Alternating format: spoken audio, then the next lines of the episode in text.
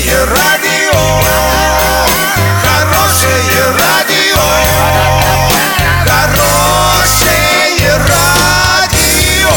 Радио Шансон.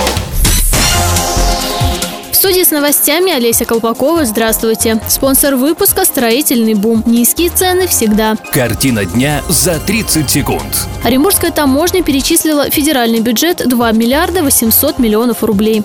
В Оренбурге увеличили число бюджетных мест на рабочие профессии и специальности. Подробнее обо всем. Подробнее обо всем. Приволжское таможенное управление отчиталось о перечислениях в федеральный бюджет в 2017 году и опубликовало статистику по региональным таможням. Оренбургская область перечислила 2 миллиарда 786 миллионов рублей. Она заняла второе место с конца по выплатам в ПФО. Самую крупную сумму федеральный бюджет направила Нижегородская таможня – почти 31 миллиард рублей. На втором и третьем местах – Татарстанская и Самарская таможни. В следующем учебном году количество бюджетных мест для обучения по рабочим профессиям и специальностям возрастет на 200 и составит 7875. Контрольные цифры приема установлены приказом Министерства образования Оренбургской области для 31 профессиональной образовательной организации.